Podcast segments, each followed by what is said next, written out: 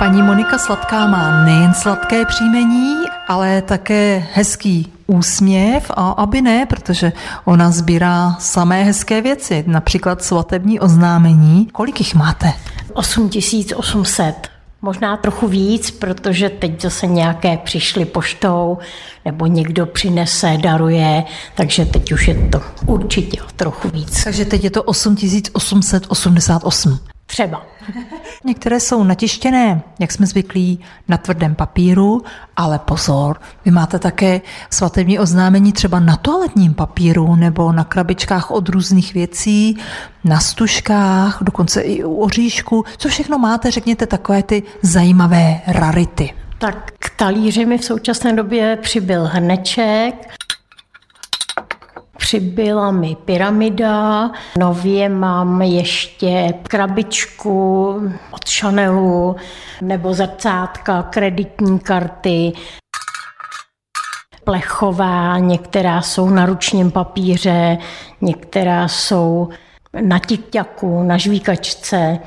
Ta kreditní karta je hodně zajímavá. To musela mít novou manželka, kdyby byla platná, že jo? To by měla radost. To by měla, to by měla určitě radost. Možná, že i ty, kdo by ji dostali, by měli radost, ale bohužel platná nebyla. No, to je škoda, tak jako zlatá není.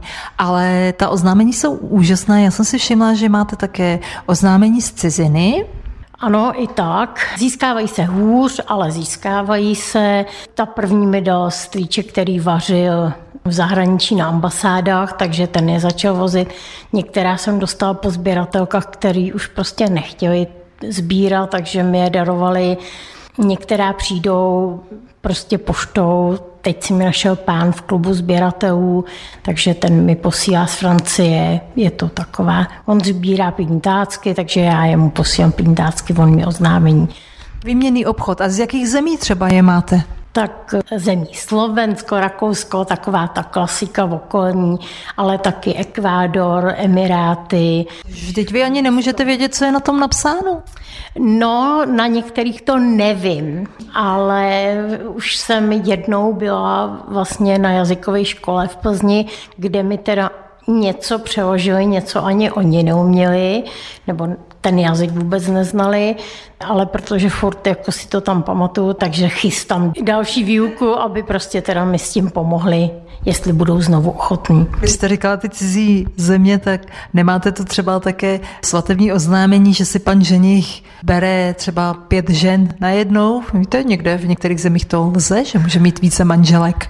Možné to je, ovšem si to neumím přečíst. A ono taky mezi osmi tisíci oznámeními se to těžko hledá. Přesně tak. Které z těch oznámení je nejstarší? Z jakého roku třeba? Tak eh, nejstarší mám z roku 1876.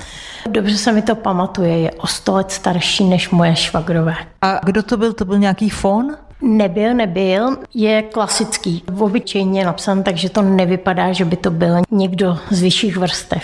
A je to od nás, z Česka, z nějakého města? Je od nás a myslím, že je to Praha, klasická. Váš koníček je veliký, obsáhlý. Jak dlouho se mu věnujete? Přesně to nevím, ale asi 40 let. Tak pokud máte doma v šuplíku vaše staré svatební oznámení, nebo někdo z vás třeba má dokonce tři, protože třeba třikrát ženil, třikrát vdával, tak nevíte, co s ním, určitě ho nepalte a pošlete ho paní Monice ke Klatovům. Konkrétně do obce Zbyslav, kde paní Monika Sladká bydlí.